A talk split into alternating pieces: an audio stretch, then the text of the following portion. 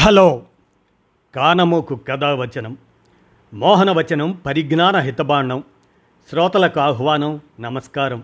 చదవతగునెవరు రాసిన తదుపరి చదివిన వెంటనే మరువక పలువురికి వినిపింపబూనిన అది ఏ పరిజ్ఞాన హితబాండమవు పో. మహిళ మోహనవచనమై విరాజిల్లు. పరిజ్ఞాన హితబాండం లక్ష్యం ప్రతివారీ సమాచార హక్కు ఆస్ఫూర్తితోనే ఇప్పుడు ఈనాడు సమాచార సౌజన్యంతో ఎన్టీఆర్ శత జయంతి సందర్భంగా నట సార్వభౌముడు నందమూరి రాముడు అనే అంశాన్ని మీ కానమోకు కథావచనం శ్రోతలకు మీ కానమోకు స్వరంలో ఇప్పుడు వినిపిస్తాను వినండి. నట సార్వభౌముడు నందమూరి రాముడు ఇక వినండి. ఎన్టీఆర్ నటనా జీవితం గురించి చెప్పడం అంటే లక్కపిడతల చేదతో సముద్రాన్ని తోడటం లాంటిది. సినిమాల సంఖ్య పరంగా ఆయన్ని మించిపోయిన వాళ్ళు ఉండొచ్చు. కలెక్షన్ల పరంగానూ ఆయన రికార్డులను ఎవరో ఒకరు దాటవచ్చు. కానీ వీటన్నింటినీ మించి ఆయన్ని యుగ పురుషుడిగా నిలిపే అంశాలు కొన్ని ఉన్నాయి. అవేమిటో విందామా? ఎన్టీఆర్ మొత్తంగా నటించిన చిత్రాలు దాదాపు మూడు వందలైతే అందులో నూట యాభై ఆరు చిత్రాలు శతదినోత్సవాలు జరుపుకోవటం విశేషం. అంటే ప్రతి రెండు చిత్రాలకు ఓ సినిమాకి శతదినోత్సవం జరిగినట్లే. అలాగే కొన్ని చిత్రాలకు ద్విశత లేదా త్రిశత దినోత్సవాలు వేడుకలు కూడా జరిగాయి. పంతొమ్మిది వందల యాభై నుండి పంతొమ్మిది వందల ఎనభై రెండు వరకు ముప్పై రెండు సంవత్సరాల్లో ఇరవై నాలుగు సంవత్సరాలు ఎన్టీఆర్ చిత్రాలే. ఆయా సంవత్సరపు అతిపెద్ద విజయాలుగా విజయ పతాకాలు ఎగరవేశాయి. అంతటి అభిమానాన్ని ఆయన పైన కురిపించారు నాటి ప్రేక్షకులు. అంతెందుకు?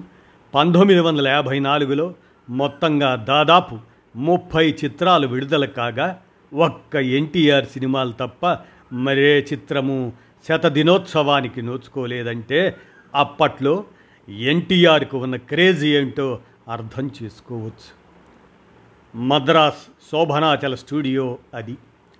అక్కడో మూల షెడ్డులో ఉండేది దర్శకుడు బిఏ సుబ్బారావు ఆఫీస్. ఆ రోజు ఎవరి కోసమో ఎదురు చూస్తున్నారు ఆయన. ఆ ఎదురు చూపులు ఫలించాయన్నట్టు ప్రత్యక్షమయ్యాడు ఆ యువకుడు.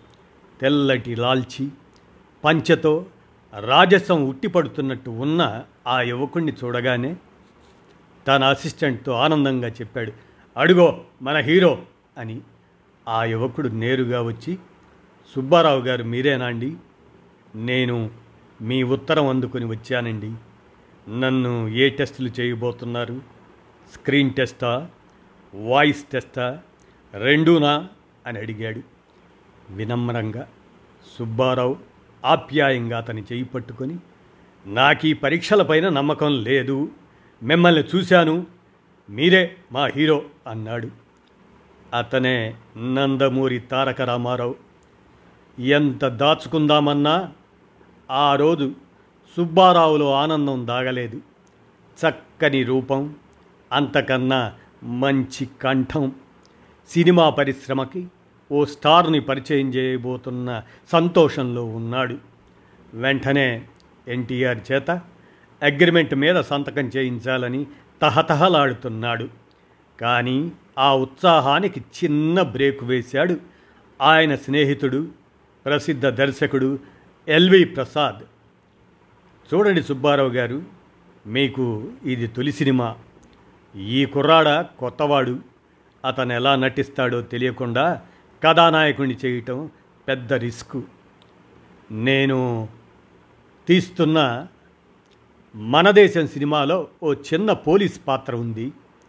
రామారావుకి ఆ పాత్ర ఇచ్చి టెస్ట్ చేద్దాం అన్నారు ఎల్వి ప్రసాద్. ఇద్దరూ కలిసి ఎన్టీ రామారావుకి విషయం చెబితే ఒక్క క్షణం ఆలోచించి సరే అన్నాడు. అందుకోసం సిద్ధమయ్యాడు. అదో లాఠీ చార్జ్ సీన్. స్వాతంత్ర పోరాటానికై దేశభక్తులు చేస్తున్న సమ్మెను చెదరగొట్టాలి. నిజంగా పోలీస్ ఇన్స్పెక్టర్ ఏమో అన్నంత టీవీగా వచ్చి నిల్చున్నాడు ఎన్టీఆర్. చిత్రీకరణ మొదలై ఎల్వి ప్రసాద్ స్టార్ట్ అన్నారు. లాఠీ పట్టుకున్న ఎన్టీఆర్ విజృంభించాడు. అది సినిమా షూటింగ్ అని తాను అక్కడ కేవలం నటిస్తే చాలని మర్చిపోయి పోరాటం చేస్తున్న జూనియర్ ఆర్టిస్టుల్ని చితకబాదసాగాడు కాసేపటికి ఆపి ఎలా చేశాను? అన్నట్టు డైరెక్టర్ వైపు చూశాడు. ఎల్వి గారు కోపంగా ఇది కేవలం నటన. అలా బాధేశావేంటి? అన్నారు. సారీ సార్ సహజంగా ఉండాలని అలా చేశా అన్నాడు. ఎల్వి ప్రసాద్ రీటేక్ చెప్పారు. ఈసారి ఎల్వి చెప్పినట్టే నటించాడు ఎన్టీఆర్. అంతకుముందు కోపంతో అరిచిన ఎల్వి ప్రసాద్ ఎన్టీఆర్ని చూసి సంతృప్తితో తల ఊపారు. ఇదంతా చూస్తున్న పల్లెటూరి పిల్ల దర్శకుడు సుబ్బారావు హాయిగా ఊపిరి పీల్చుకున్నారు. ఆ షాట్తోనే ఎన్టీఆర్ అనే మహానటుడి తెరంగేట్రం ఆరంభమైంది. పంతొమ్మిది వందల నలభై ఎనిమిది ఫిబ్రవరిలో మన దేశంతో పాటే పల్లెటూరి పిల్ల కూడా ప్రారంభమైంది. అందులో ఓ సీన్ ఎన్టీఆర్లోని సాహసానికి మచ్చుతునకగా నిలిచింది. ఓ పోట్ల గిత్తని ఎదుర్కొనే సన్నివేశం అది. ముందుగా డూప్తో చిత్రీకరించి క్లోజప్ షాట్లను మాత్రం ఎన్టీఆర్తో తీయాలనుకున్నాడు దర్శకుడు. కానీ ఎన్టీఆర్ డూప్ అక్కర్లేదని తానే రంగంలోకి దూకాడు. గిత్త ఈ కొత్త వ్యక్తిని చూసి రెచ్చిపోయింది. ప్రమాదాన్ని పసిగట్టిన దర్శకుడు సుబ్బారావు దాన్ని వదిలేసి వచ్చేయండి అని అరచిన ఎన్టీఆర్ చెవిన పడలేదు. పోరాటం ఆపలేదు. ఓ దశలో గిత్త ఎన్టీఆర్ని ఒక్క పెట్టుని పైకెత్తి కొమ్ము విసిరింది. ఆ దెబ్బకి ఎన్టీఆర్ దూరంగా వెళ్ళి పడ్డాడు. పడ్డ పాటుకి కుడి చెయ్యి ఎముక విరిగింది. గిత్త కొమ్ము దాడికి కుడి కన్ను కింద చీరుకుపోయి రక్తం కారసాగింది. అంత గందరగోళంలోనూ ఆ పోరాట సన్నివేశాన్ని కెమెరాలో బంధించేశాడు కెమెరామ్యాన్ ఎల్వి ప్రసాద్ దర్శకత్వంలోని మన దేశం సినిమా పంతొమ్మిది వందల నలభై ఎనిమిది ఏప్రిల్లో పూర్తయింది. ఎన్టీఆర్ నటనను చూసి సంతృప్తి పడ్డ ఎల్వి ప్రసాద్ నీకు వెంటనే సినిమాలు రాకున్నా పర్వాలేదు. రోజు స్టూడియోలకు వెళ్ళి సీనియర్ నటులు ఎలా నటిస్తున్నారో డైలాగులు ఎలా చెబుతున్నారో చూస్తూ ఉండు. బీచ్కి వెళ్ళి డైలాగులు గట్టిగా చెబుతూ ఉండు. ఆ సాధన మటుకు మానొద్దు అని చెప్పారట. దాన్ని తూచా తప్పకుండా పాటించసాగాడు ఎన్టీఆర్. కానీ మన దేశంతో పాటు శ్రీకారం చుట్టుకున్న పల్లెటూరి పిల్ల సినిమా షూటింగ్ నత్తనడకన సాగుతూ ఉండేది. నిర్మాత సరిగ్గా డబ్బులు ఇవ్వకపోవడంతో దర్శకుడు సుబ్బారావు నానాయాతనలు పడుతూ సినిమా చిత్రీకరిస్తుండేవారు. ఎన్టీఆర్ చేతిలో మరో సినిమా లేదు. దాంతో ఆర్థిక కష్టాలు మొదలయ్యాయి. ఓ దశలో ఇక చాలు వ్యవసాయం చేసుకుంటాను. అనుకొని పెట్టాబేడా సర్దుకొని రైల్వే స్టేషన్కు వెళ్ళిపోయాడు. ఆ విషయం ఎవరో దర్శకుడు సుబ్బారావుకి చెబితే ఆయన హుటాహుటిన వెళ్ళి ఎన్టీఆర్కి నచ్చజెప్పి తీసుకువచ్చారు. అంతేకాదు నాటి నుంచి తన పరిచయస్తుల్ని ఎన్టీఆర్కి అవకాశం ఇవ్వమని అడగసాగారు. ఎన్టీఆర్ని చూసిన ప్రతి వాళ్ళు ఛాన్స్ ఇస్తామనేవారు కానీ మాట నిలబెట్టుకున్న వాళ్ళు తక్కువ. అలా ఏడాది పాటు నానా అగచాట్లు పడ్డాకే సంసారం సినిమా అవకాశం వచ్చింది. ఆ సమయంలోనే విజయ వాహిని వాళ్ళు షావుకార్ సినిమాని ప్రారంభించారు. చక్రపాణి కథామాటలు ఎల్వి ప్రసాద్కి దర్శకత్వ బాధ్యతలు అప్పగించారు. హీరోగా ఏఎన్ఆర్ను అనుకున్నారు. కానీ ఆయన డేట్స్ సర్దుబాటు చేయలేకపోయాడు. దాంతో ఆ పాత్రకి ఎల్వి ప్రసాద్ ఎన్టీ రామారావుని ఎంచుకున్నారు. ఆ చిత్రం సెట్స్ పైన ఉండగానే విజయ వాళ్ళు ఎన్టీఆర్తో రెండేళ్ళ కాంట్రాక్ట్ ఒప్పందం కుదుర్చుకున్నారు. ఎన్టీఆర్ తొలి చిత్రం మన దేశం పంతొమ్మిది వందల నలభై తొమ్మిదిలో విడుదలైంది. జాతీయోద్యమం పైన వచ్చిన గొప్ప చిత్రం. అన్న ప్రశంసలు వచ్చాయి కానీ సినిమా పెద్దగా ఆడలేదు. కానీ అప్పటికే రెండు చిత్రాల్లో నటిస్తున్నాడు కాబట్టి ఆ అపజయం ఎన్టీఆర్ని పెద్దగా బాధ పెట్టలేదు. షావుకారు పంతొమ్మిది వందల యాభైలో విడుదలైంది. అదో క్లాసిక్. హీరోగా ఎన్టీఆర్ పాత్రోచిత నటనకి వేనోళ్ళ ప్రశంసలు లభించాయి. మరో మూడు వారాలకే పల్లెటూరి పిల్ల వచ్చింది. అది పెద్ద హిట్ అయింది. ముఖ్యంగా అందులో ఎన్టీఆర్ చేసిన పోట్లగిత్త రియల్ ఫైటింగ్ ప్రేక్షకుల్ని మరీ అలరించింది. వాల్ పోస్టర్లలోనూ ఆ సీన్ని ప్రత్యేకంగా ముద్రించి ప్రచారం చేశారు. ఆ సమయంలోనే విజయ చక్రపాణి ప్రేక్షకుల్ని అలరించే ఓ జానపద కథని సిద్ధం చేశారు. అదే పాతాళ భైరవి. పాతాళ భైరవి ముందు దాకా ఎన్టీఆర్ సన్నగా కొంత సుకుమారంగానే ఉండేవాడు. కానీ ఈ సినిమాలో ఆయన తనకంటే లావు ఎత్తు ఉన్న ఎస్వి రంగారావుని ఢీ కొనాలి కాబట్టి శరీరం దృఢంగా మారాలి. ఇందుకోసం నాలుగు గంటలకే లేచి కర్రసాము నేర్చుకోవటం మొదలుపెట్టాడు. మల్లయుద్ధం సాధన చేశాడు. ఒళ్ళు కండలు తిరిగి ఉండేలా కసరత్తులు చేసేవాడు. అందుకు తగ్గట్టే తిండి కూడా. అలా ఏడాది కఠోర సాధనతో ఎన్టీఆర్ శరీరం రాటుదేలింది. పాతాళ భైరవిలోని తోటరాముడి పాత్రకి సరిగ్గా సరిపోయింది. తమిళం తెలుగుల్లో ఒకేసారి నిర్మించిన పాతాళ భైరవి పంతొమ్మిది వందల యాభై ఒకటి మార్చి పదిహేనున విడుదలైంది. తొలి రెండు వారాలు ప్రేక్షకుల నుంచి పెద్దగా స్పందన రాలేదు. మూడో వారం నుంచి జనం పోటెత్తారు. ప్రేమ కోసమై వలలో పడ్డ సాహస యువకుడిగా ఎన్టీఆర్కి ప్రేక్షకులు బ్రహ్మరథం పట్టారు. నిరుపేదవాడైన దీశాలి తోటరాముడి పాత్రలో యువత తమను తాము చూసుకున్నారు. ఆ సినిమాతో తెలుగునాట ఓ కొత్త స్టారుగా అవతరించారు ఎన్టీఆర్. ఆ తర్వాత విజయవాహిని ఆధ్వర్యంలో మల్లీశ్వరి మొదలైంది. ఇందులో ఎన్టీఆర్ది నాగరాజు అనే యువశిల్పి పాత్ర. అందుకోసం శిల్పులను ప్రత్యేకంగా రప్పించి శిల్పాన్ని చెక్కేటప్పుడు వారి చేతి కదలికలను అధ్యయనం చేశారు ఎన్టీఆర్. ఎన్టీఆర్ దేహం ఓ క్లాసిక్ విగ్రహం. అది దైవదత్తం.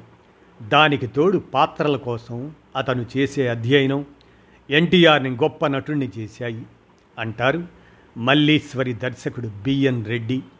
సినిమా విడుదలయ్యాక ప్రేక్షకులు అలాగే భావించారు. చంద్రహారం సినిమాతోనే విజయ వాళ్ళతో కుదుర్చుకున్న ఒప్పందం ముగిసి మిగతా నిర్మాతల సినిమాల్లో నటించసాగారు ఎన్టీఆర్. రేచుక్క సినిమాతో ఆయన పారితోషికం రెట్టింపు అయ్యింది. అంటే పదిహేను వేల రూపాయలు అయ్యాయి పారితోషికం పెంచి తక్కువ సినిమాల్లో నటించడం కన్నా తగ్గించి ఎక్కువ సినిమాలు చేయాలన్నది ఎన్టీఆర్ పాలసీ. దానికి తోడు నిర్మాతగాను మారితే ఇంకాస్త ఎక్కువ డబ్బు వస్తుందనుకున్నారు. కానీ అందరూ తీస్తున్న కమర్షియల్ చిత్రాలు కాకుండా వైవిధ్యంగా వాస్తవికంగా ఉండే కథలు చేయాలనుకున్నారు. అలా తమ్ముడి నిర్మాణ సారథ్యాన పిచ్చి పుల్లయ్యే సినిమా తీశారు. అదెంత విలక్షణ సినిమా అయినా ప్రేక్షకులు దాన్ని ఆదరించలేదు.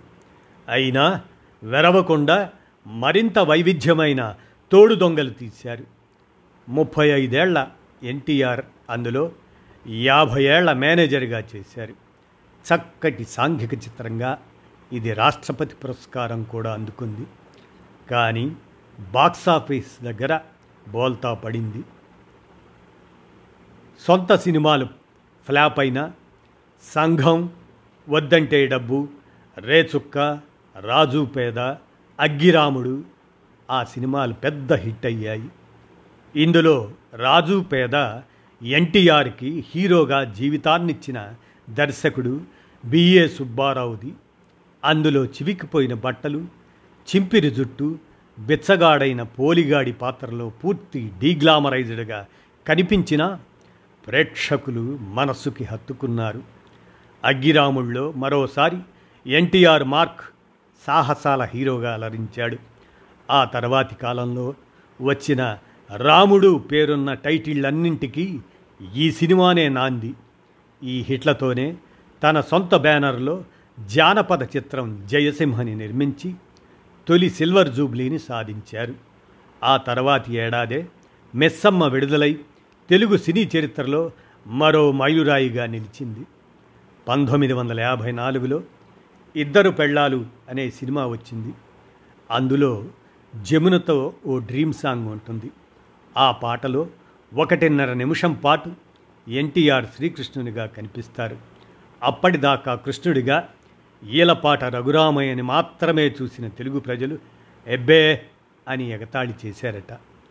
అంతకన్నా చేదు అనుభవం గాయకుడు ఘంటసాల నిర్మించిన సొంత ఊరు సినిమాలో ఎదురైంది. అందులోని ఓ అంతర్నాటకంలో కృష్ణుడి వేషంలో కనిపించారు ఎన్టీఆర్. ఈసారైతే ప్రేక్షకులు పిల్లి కూతలు కూసి నానా అల్లరి చేశారట. ఈ అనుభవం కారణంగానే మాయాబజార్లో శ్రీకృష్ణుడి పాత్రకి వెనకడుగు వేశారు ఎన్టీఆర్. కానీ దర్శకుడు కేవి రెడ్డి ఆయన్ని బలవంతంగా ఒప్పించారు. ఆయన సూచన మేరకు కళాదర్శకుడు గోఖలే ఎన్నో స్కెచ్లు వేసి అప్పటిదాకా కృష్ణుడి పాత్రకు వాడే సగం కిరీటం స్థానంలో పెద్ద కిరీటాన్ని డిజైన్ చేశాడు. వస్త్రధారణని మార్చాడు. అప్పటికీ ఎన్టీఆర్కి నమ్మకం కుదరకపోవడంతో స్క్రీన్ టెస్ట్ చేయించారు కేవీ రెడ్డి. అందుకోసం పూర్తి మేకప్తో ఫుల్ సైజ్ కిరీటంతో మెడలో వైజయంతిమాలతో చేతిలో వేణువుతో ఎన్టీఆర్ మేకప్ గది నుంచి స్టూడియో ఫ్లోర్కి వస్తే అక్కడున్న వాళ్ళందరూ మంత్రముగ్ధులై చూస్తుండిపోయారట. వారి ప్రశంసలతో నిండైన ఆత్మవిశ్వాసం సంతరించుకున్న ఎన్టీఆర్ జగన్నాటక సూత్రధారిగా జీవించేశాడు. అప్పటిదాకా కండలు తిరిగిన శరీరంతో ఉన్న ఎన్టీఆర్ కృష్ణుడి పాత్రలో కొంత సౌకుమార్యం ఉండాలని ఆ వ్యాయామాల్ని మానేశాడు. యోగాభ్యాసం చేయటం ప్రారంభించాడు.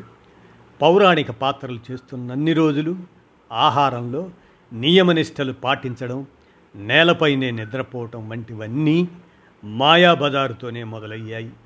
మాయాబజార్ సిల్వర్ జూబ్లీగా నిలిచాక అదే ఏడాది వినాయక చవితి చిత్రంలోనూ కృష్ణుడిగా కనిపించాడు. కాకపోతే ఇందులో భిన్నమైన కృష్ణుడు ఆ తరువాత శ్రీకృష్ణార్జున యుద్ధం దీపావళి తమిళంలో కర్ణన్ వంటి సినిమాల్లోనూ కృష్ణ పాత్రల్లోని వైవిధ్యాన్ని రెండు భాషల ప్రేక్షకులు ఆస్వాదించారు. ఈ సినిమాల తర్వాత ఎన్టీఆర్ కృష్ణుడిగా నటించడం కాదు కృష్ణుడే ఆ పాత్ర కోసం దిగొచ్చాడని ప్రేక్షకులు నమ్మసాగారు. పంతొమ్మిది వందల అరవై మూడులో ఎన్టీఆర్కి జాతీయ ఉత్తమ నటుడిగా అవార్డు లభించింది. ఆ అవార్డుని అందిస్తూ నాటి రాష్ట్రపతి భారతీయ తత్వశాస్త్రంలో నిష్ణాతుడైన సర్వేపల్లి రాధాకృష్ణన్ నేను భగవద్గీత చదువుతున్నప్పుడల్లా మీ స్వరూపమే కృష్ణుడిగా నాకు కనిపిస్తుంది అన్నారట. ఓ నటుడికి అంతకన్నా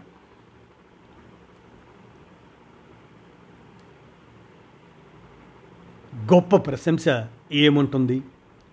అదొక్కటేనా? ఎన్టీఆర్ శ్రీరాముడిగా చరణదాసి సినిమాలో ఓ కల సీన్లో కనిపిస్తారు. దాని నిర్మాత శంకర్ రెడ్డి అదే పాత్రని పూర్తి నిడివిగా తీయాలనే పంతొమ్మిది వందల యాభై తొమ్మిదిలో లవకుశ మొదలుపెట్టారు. తెర మీద ప్రేక్షకులు ఎన్టీఆర్ని కాక సాక్షాత్తు శ్రీరాముడినే చూశారు. తెలుగులో కోటి రూపాయలు ఆర్జించిన తొలి సినిమా ఇదే. ఇక శ్రీ వెంకటేశ్వర మహాత్యంలో శ్రీనివాసుడిగా ప్రభంజనమే సృష్టించారు. ఎన్టీఆర్ ఆయన తొలిసారి రావణుడిగా ప్రతినాయక పాత్రలో మెప్పించిన భూ కైలాస్తో కొత్త ట్రెండ్ మొదలైంది. ఆ నటన వైభవం దానవీర సూరకర్ణతో తారాస్థాయికి చేరుకుంది.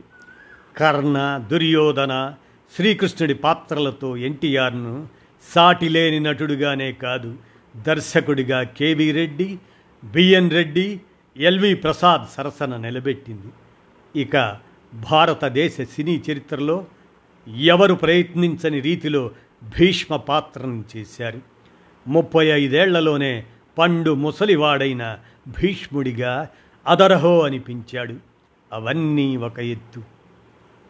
అటు స్త్రీలాలిత్యాన్ని ఇటు పురుషుల కాఠిన్యాన్ని కలగలిపిన నాట్యాచార్యునిగా అద్భుతం అనిపించిన నర్తనశాల బృహన్నల పాత్ర ఒక్కటి ఒక ఎత్తు. దేశంలో మరే సినీ నటుడు సాహసించని పాత్ర అది. ఈ పౌరాణిక పాత్రల నడుమనే కలిసి ఉంటే కలదుసుకంలో వికలాంగుడిగా శభాశ్రాముడిలో రిక్షా కార్మికుడిగా రక్త సంబంధంలో ప్రతి తెలుగు అమ్మాయి కోరుకునే అన్నగా గుండమ్మ కథలో నిక్కరుతో వచ్చే అంజిగా చిరస్మరణీయ పాత్రల్లో ఒదిగిపోయాడు. పంతొమ్మిది వందల యాభై ఏడులో మాయాబజార్ ఘన విజయం తర్వాత ఎన్టీఆర్ సినిమాలు ఏవి నిర్మాతకి నష్టం తే తేలేదు అని చెబుతారు. ఆయన ఫ్లాప్ సినిమా వసూళ్ళు ఇతర నటుల హిట్ సినిమాలతో సమానం అన్న వాదన ఉంది. ఆయన కూడా ఒకప్పుడు రోజుకి మూడు షెడ్యూళ్ళు చేసేవాడు. కానీ ఎంత శిఖర సమాన నటుడికైనా వయస్సు అన్నది ఓ పెద్ద ప్రతిబంధకం కదా. యాభయో పడిలోకి వచ్చిన ఎన్టీఆర్కి ఆ సమస్యే ఎదురైంది. ఏడాదికి డజన్ సినిమాలు చేసే ఆయన మూడు సినిమాలకే పరిమితమయ్యాడు. మరోవైపు కృష్ణ శోభన్ బాబు లాంటి యువనటులు కొత్త తరం ప్రేక్షకుల్ని కట్టిపడేయసాగారు. ఆ సమయంలోనే తనని తాను కొత్తగా మార్చుకోవాలనుకున్నారు ఎన్టీఆర్. ఆ అవసరానికి తగ్గట్టే ఆయన్ని వెతుక్కుంటూ వచ్చింది ఎదురులేని మనిషి సినిమా. అప్పటిదాకా భలే తమ్ముడు ఆ సినిమాలో అటు ఇటు కాలు కదపటం తప్ప ప్రత్యేకంగా ఎన్టీఆర్ డ్యాన్స్ చేయలేదు. పౌరాణిక పాత్రల కారణంగా సహజంగా తన హావభావాల్లో వచ్చిన హుందాతనం డ్యాన్సులతో పోగొట్టుకోకూడదు అన్న భావన ఆయనలో ఉండేది. కానీ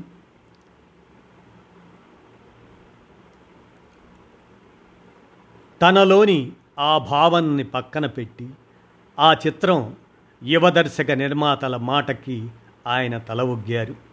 నాటి కాస్ట్యూమ్ డిజైనర్ తెచ్చిన జిగేల్మనే దుస్తులు విగ్గుల్ని చూసి అవి తనకు నప్పవని వద్దన్న దర్శక నిర్మాతలు బలవంతంగా ఒప్పించారు. తొలిసారి bell bottom pant baby collar షర్టులతో స్టెప్పులేస్తే ప్రేక్షకుల ఈలలతో థియేటర్లు దద్దరిల్లి బాక్సాఫీస్ బద్దలైంది. తన యాభై ఏళ్ళ వయసులో సరికొత్త ఆహార్యంతో ఎన్టీఆర్ ఓ ఫ్యాషన్ ఐకాన్గా మారిపోయారు. ఎదురులేని మనిషి పంతొమ్మిది వందల డెబ్భై ఆరులో వచ్చింది. ఆ తర్వాతి ఏడాది అడవిరాముడు యమగోళ వరుస కట్టాయి.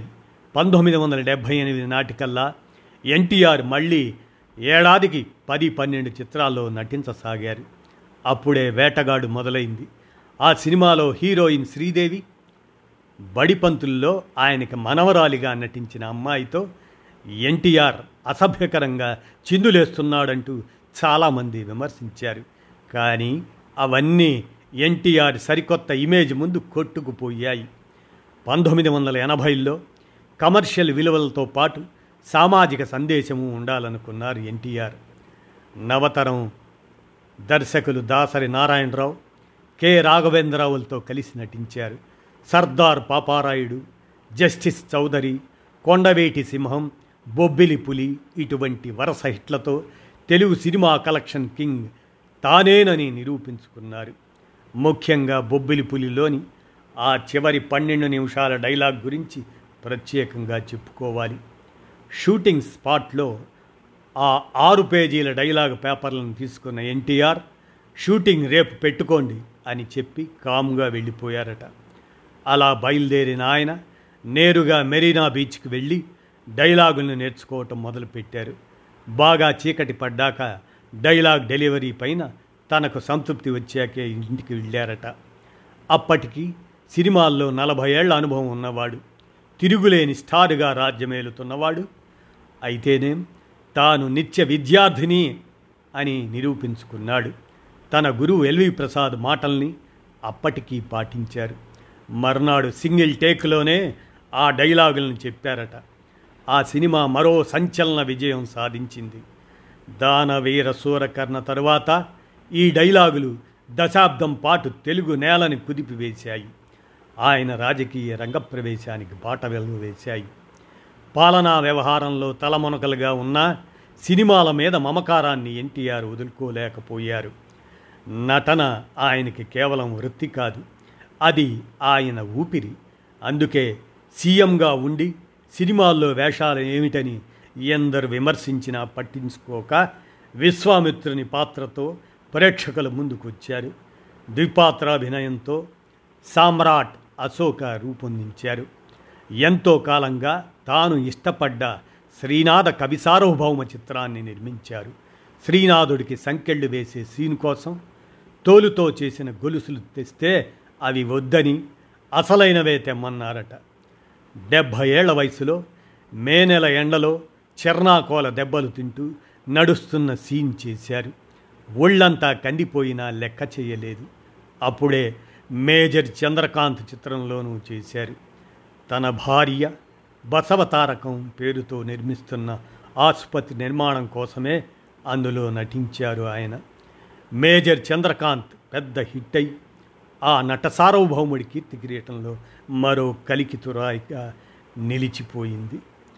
అలాంటి ఎన్నో అద్భుతమైనటువంటి విజయాలను సాధించినటువంటి ఎన్టీఆర్ ఎన్టీఆర్ తన తనయులు బాలకృష్ణ హరికృష్ణలతోనూ కలిసి తెరను పంచుకున్నారు.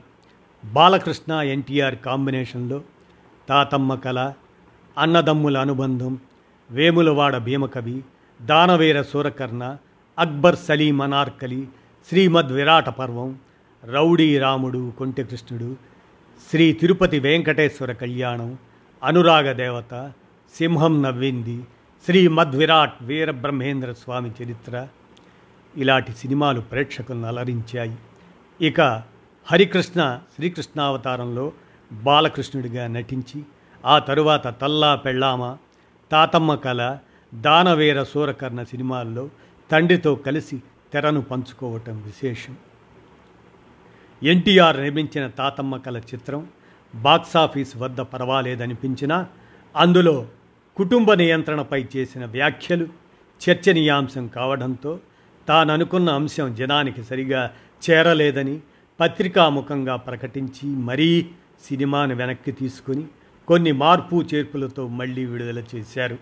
ఇలా విడుదలైన చిత్రం తెలుగు సినిమా చరిత్రలో ఇదొకటే ఈ చిత్రానికి ఎన్టీఆర్ ఉత్తమ కథా రచయితగా నంది అవార్డును అందుకోవటం విశేషం. పౌరాణిక గాథల్లో కనిపించే అద్భుత పాత్ర రావణుడు పుట్టుకతో రాక్షసుడు కానీ గొప్ప శివభక్తుడు మహాపండితుడు అద్భుత పరాక్రమవంతుడు. ఆ శివుణ్ణి ప్రసన్నం చేసుకున్న మహా తపస్వి దశకంట విరచితమైన మహా విన్యాసం వర్ధిన్ వల్లించలేనిదని వల్లించనిదే. దశకంట విరచితమైన మహాన్యాసం వల్లించనిదే. ఆయన అర్చన పూర్తి కాదు. వాతావరణాన్ని ఋతుక్రమాన్ని హస్తగతం చేసుకొని తన రాజ్యాన్ని సుభిక్షం చేసుకున్న స్థితప్రజ్ఞుడు పట్టిన పట్టు విడవని కార్య సాధకుడు ఆయనలో లేని రసం లేదు. కుండెడు పాలలో ఒక్క విషం బొట్టు పడితే పాలన్నీ విషమైనట్లు ఇన్ని సద్గుణాలు ఉన్న రావణునిలో పరస్త్రీ వ్యామోహం అన్న ఒక్క దుర్గుణమే ఆయన నాశనానికి దారి తీసింది. రావణ సంహారం కోసం ఆ మహావిష్ణువే మానవ అవతారం ఎత్తడాన్ని అలా అవసరం వచ్చిన విధంగా రావణుడు ఎంతటి వీరుడో అర్థం చేసుకోవచ్చు. అందుకే ఆ పాత్ర నన్ను ఆకర్షించింది అంటూ ఓ సందర్భంలో రావణ పాత్ర తనకు ఎందుకు నచ్చిందో చెప్పుకొచ్చారు ఎన్టీఆర్. అలాంటి ఎన్టీఆర్. శ్రీమద్ విరాట పర్వం శ్రీమద్ విరాట వీరబ్రహ్మేంద్ర స్వామి చరిత్రలో ఐదు పాత్రల్లో నటించిన ఘనత ఎన్టీఆర్ది. ఇందులో వేమన యోగిగా మారే క్రమంలో విశ్వద అనే స్త్రీ నగ్న దృశ్యాన్ని చూసే సన్నివేశం ఉంటుంది. ఆ దృశ్యాన్ని తొలగించమని సెన్సార్ బోర్డు అభ్యంతరం పెట్టింది. దానికి సమాధానంగా శృంగారాన్ని చూపించడం కోసము డబ్బు కోసము తాను ఆ సన్నివేశాన్ని చిత్రీకరించలేదని అది సందర్భానికి ప్రాణం పోస్తుందని ఎన్టీఆర్ వాదించారట. సెన్సార్ బోర్డు అర్థం చేసుకోకపోవడంతో క్షణకాలం పాటు కనిపించే ఆ సన్నివేశం కోసం మూడేళ్ళు న్యాయస్థానంలో పోరాడి విజయం సాధించారు. ఎన్టీఆర్ స్వీయ దర్శకత్వంలో పంతొమ్మిది వందల డెబ్భై ఏడులో సంక్రాంతికి విడుదలైన మరో అద్భుత కళాఖండం దానవీర సూరకర్ణ. ఇందులో కృష్ణుడిగా కర్ణుడిగా దుర్యోధనుడిగా మూడు పౌరాణిక పాత్రలలో నటించి ప్రపంచ చలనచిత్ర రంగం దృష్టిని తన వైపు తిప్పుకున్నారు ఎన్టీఆర్. ఈ సినిమాకు దర్శకత్వ బాధ్యతలను చేపట్టి కేవలం నలభై మూడు పని దినాల్లో దాన్ని పూర్తి చేసి రికార్డును సైతం సృష్టించారు. ఒక దశలో ఈ సినిమా షూటింగ్ డెబ్భై రెండు గంటల పాటు విరామం లేకుండా కొనసాగిందట. ఒకవైపు నిర్వహణ బాధ్యతలు మరోవైపు మూడు పాత్రల అభినయం ఇంకోవైపు దర్శకత్వ బాధ్యతల్లో తలమునకలవుతూనే ఒక్కో పాత్ర మేకప్ను వేసుకోవడానికి ఆ తరువాత తీయడానికి రెండు మూడు గంటల సమయం కేటాయించడం ఆయన పట్టుదలకు శక్తి సామర్థ్యాలకు ఓ తార్కాణం. ఈ సినిమాకు ఖర్చు పది లక్షల లోపు అయితే రెండు కోట్ల రూపాయల దాకా వసూలు చేసింది. అంతేకాదు కర్ణుడి పుట్టుకను ప్రశ్నించి అవమానించిన వారి జన్మరహస్యాలను ఎండగట్టే సన్నివేశంలో ఏమంటివి ఏమంటివి అంటూ ఎన్టీఆర్ చెప్పిన డైలాగులు ఆడియో క్యాసెట్లు సాధారణం కన్నా పది రెట్లు ఎక్కువగా అమ్ముడుపోవడం మరో విశేషం. ఆ ఏడాదే అడవి రాముడు యమగోళ ఇవి కూడా విడుదలై ఎన్టీఆర్ అభిమానులను అలరించాయి. కేవలం పది నెలల కన్నా తక్కువ వ్యవధిలో కోటి రూపాయలకు పైగా కలెక్షన్లు సాధించిన మూడు సినిమాలు ఒకే హీరోతో ఒకే భాషలో రూపొందటం భారతదేశ చలనచిత్ర చరిత్రలోనే మొట్టమొదటిసారి. అలా ఆయన బహుముఖ ప్రజ్ఞాశాలి.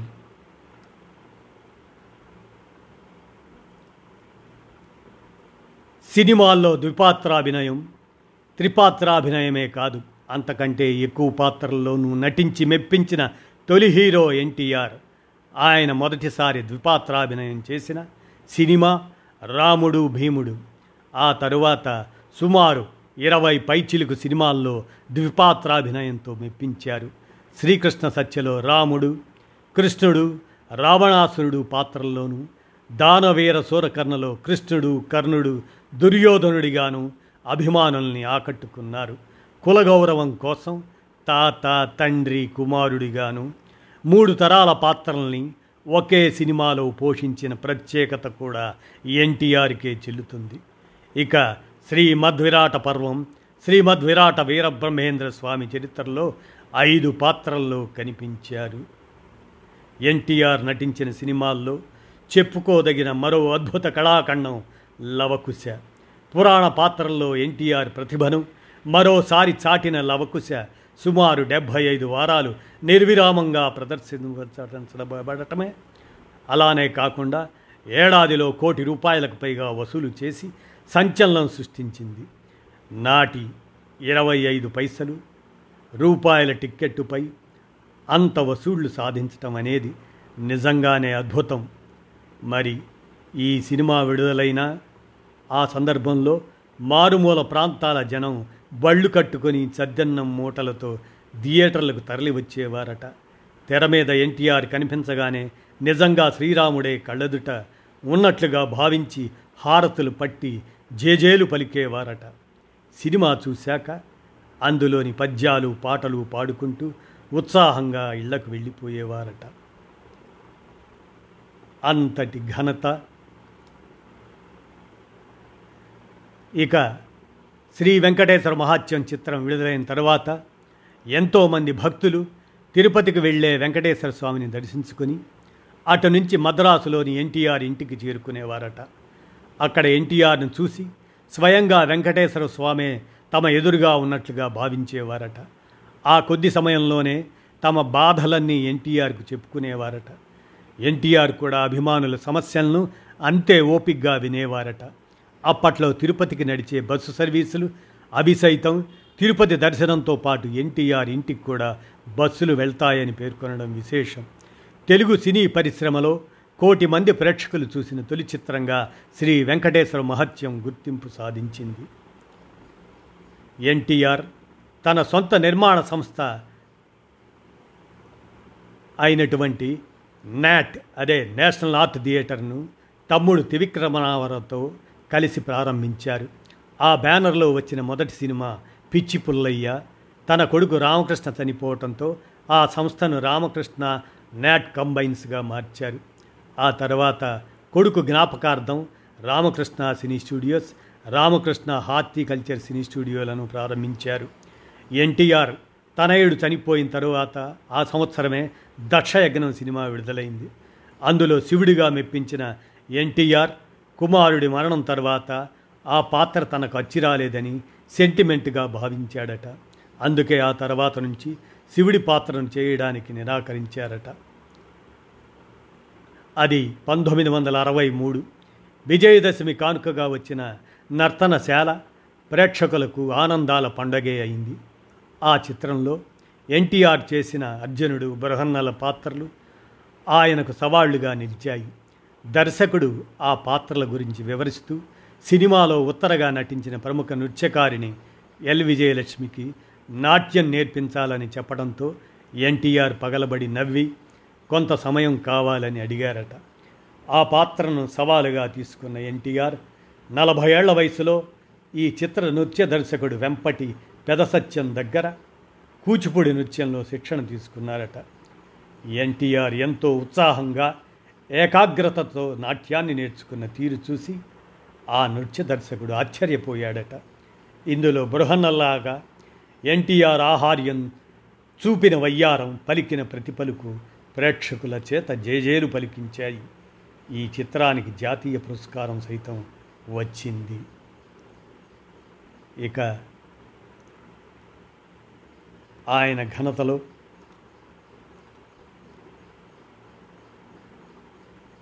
ఆ రోజుల్లో కోటికి పైగా వసూలు చేసిన దాదాపు పద్నాలుగు చిత్రాలను ఇండస్ట్రీకి అందించిన ఘనత ఎన్టీఆర్ది. అందులో లవకుశ దానవీర సూరకర్ణ శ్రీమద్ విరాట్ వీరబ్రహ్మేంద్ర స్వామి చరిత్ర దానితో పాటు పదకొండు సాంఘిక చిత్రాలు ఉన్నాయి. శ్రీమద్ విరాట్ వీరబ్రహ్మేంద్ర స్వామి చరిత్ర నిర్మాణానికి సుమారు పదిహేను లక్షల రూపాయలు ఖర్చయితే విడుదలైన తర్వాత ఈ సినిమా సాధించిన వసూళ్ళు దాదాపు ఆరు కోట్లట. పంతొమ్మిది వందల డెబ్భై ఏడు నుంచి పంతొమ్మిది వందల ఎనభై రెండు వరకు ఆరేళ్ళ కాలంలో ఇతర హీరోల ఏ ఒక్క చిత్రము ఎన్టీఆర్ మొదటి వారం కలెక్షన్లను చేరుకోలేకపోయాయి. అడవి రాముడు దాదాపు ఇరవై ఐదు లక్షలకు పైగా వసూళ్ళతో కలెక్షన్ల సునామీని సృష్టిస్తే Vetagadu Yugandhar challenge Ramudu circus Ramudu superman Sardar Paparayudu Gajadonga Kondaveeti Simham Bobbili Puli నాదేశం రామకృష్ణులు ఇలాంటి చిత్రాలు ఆ పరంపరను కొనసాగించాయి. బొబ్బిలి పులి అయితే తొలివారమే డెబ్భై ఒక్క లక్షల అరవై వేల ఏడు వందల ఎనిమిది రూపాయలు వసూలు చేసి సంచలనం సృష్టించింది. పంతొమ్మిది వందల అరవై మూడు అరవై ఐదు అరవై ఆరు అరవై ఏడు అరవై తొమ్మిదిలలో ఎన్టీఆర్ సినిమాలు ఏడాదికి పన్నెండు చొప్పున విడుదలయ్యాయి. అంటే దాదాపు నెలకు ఒక సినిమా అన్నమాట ఇక పంతొమ్మిది వందల అరవై నాలుగులో అయితే ఏకంగా పదహారు సినిమాలు పూర్తి చేశారు. ఒకే ఏడాదిలో పంతొమ్మిది వందల అరవై రెండు నాలుగు విభిన్న కోవలకు చెందిన చిత్రాల్లో నటించిన ఘనత ఎన్టీఆర్కే దక్కుతుంది. పౌరాణికం భీష్మ జానపదం గులేబా కావళి కథ చారిత్రకం మహామంత్రి తిమ్మరుసు సాంఘికం రక్త సంబంధం ఆత్మబంధువు గుండమ్మ కథ చేస్తే అన్ని శతదినోత్సవాలు చేసుకోవటం ఎన్టీఆర్కి మాత్రమే సాధ్యమైన రికార్డు. ఇదండి. నట సార్వభౌముడు నందమూరి రాముడు అనే అంశాన్ని ఎన్టీఆర్ శత జయంతి సందర్భంగా ఆయన ఘనతను చాటే సమాచారాన్ని ఈనాడు సమాచార సౌజన్యంతో మీ కానమూకు కథ వచ్చిన శ్రోతలకు మీ కానమూకు స్వరంలో వినిపించాను. విన్నారుగా? ధన్యవాదాలు.